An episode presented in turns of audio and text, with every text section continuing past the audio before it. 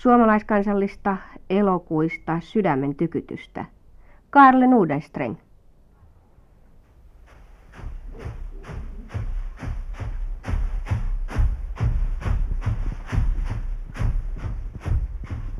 Tämä on elokuun suomalaiskansallista sydämen tykytystä ja tämä elokuun vienoa ja viljaisaa hengitystä.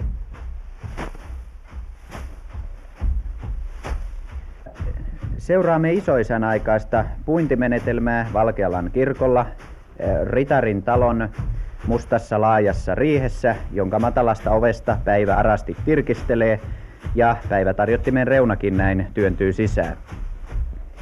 Riihen peränurkalla työskentelee oikea riihitonttu eh, Otto Ritari, joka on kaksin käsin tarttunut eh, ruislyhteeseen ja lyö sen päätä kohden noita mustia hirsiä tuolla riihen nurkassa. Mikä se on tämän toimituksen tarkoitus?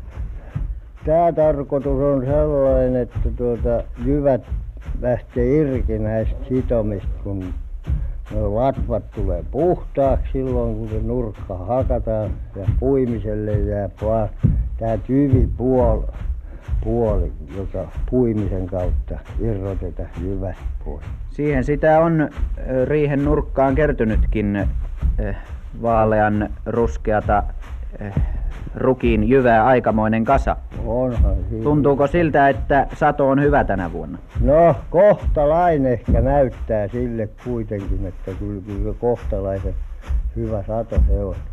Ruist, rukiin osalta ainakin. Ja sen jälkeen kun teidän hommanne päättyy, te heitätte lyhteet purettuina tähän riihen lattialle ja siellä sitten varstojen kanssa miehet jatkavat eh, jyvien irroittamista akanoista. Jalmar Volane on tässä oman varstansa varressa. Joo, joo. Vanhat on menetelmät, mutta onko no, hyvät? On hyvät, on hyvät on menetelmät. Mm. Paljon on muuttunut minunkin aikana jo tämä riihenpuinti, mm-hmm. vaikka tämä on tällainen mutta ennen kuin puitiin kaikki viljat tällä viisin, kaurat, ohrat ja rukisit ja tattarit ja hernehet ja pavut ja mm-hmm. sanovatkin pavurispäivä, että se on kaikki kurin päivä, kun, kun ne lentelee silmiin ne pavut, kun puut ja sitten tulee rokon arpinen sen takia. Jaha. No, rukista ei lentele mitään päinvastoin, ei. jyvät jäävät tuonne, tuonne ei pohjalle. Lentele, ei lentele. Ja tämä leveistä lankuista rakennettu riihen lattia niin. vähitellen alkaa peittyä Kyllä. rukiin jyvistä. Niin.